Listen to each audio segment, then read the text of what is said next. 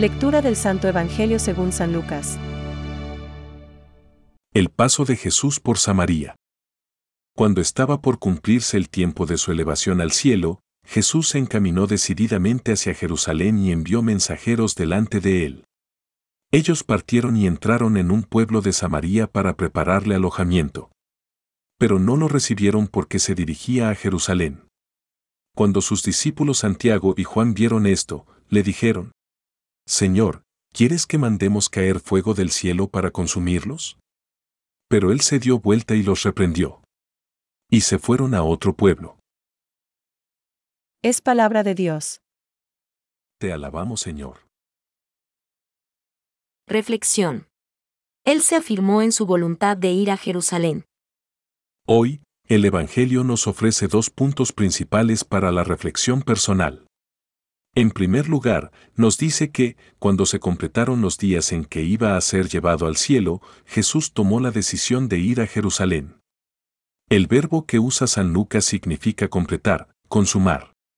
Jesús lleva a plenitud el tiempo marcado por el Padre para completar su misión salvífica mediante la crucifixión, muerte y resurrección. Después va a ser glorificado, llevado al cielo. Ante esta perspectiva, Jesucristo tomó la decisión de subir a Jerusalén, es decir, la firme decisión de amar al Padre realizando su voluntad redentora. Jesús muere en la cruz diciendo, Todo está cumplido. El Señor ha vivido para cumplir la voluntad del Padre y ha mantenido esa actitud de fidelidad hasta la muerte. Así debemos vivir también nosotros aunque experimentemos en el camino hacia Dios la oposición o el rechazo, el desprecio o la marginación por ser fieles al Señor. Dice el Papa Francisco. El verdadero progreso de la vida espiritual no consiste en multiplicar los éxtasis, sino en ser capaces de perseverar en los tiempos difíciles. Camina, camina, camina. Si estás cansado detente un poco y luego vuelve a caminar, con perseverancia. En segundo lugar, ante el rechazo de los samaritanos, Santiago y Juan quieren hacer descender fuego del cielo. El Señor les reprende por su celo indiscreto.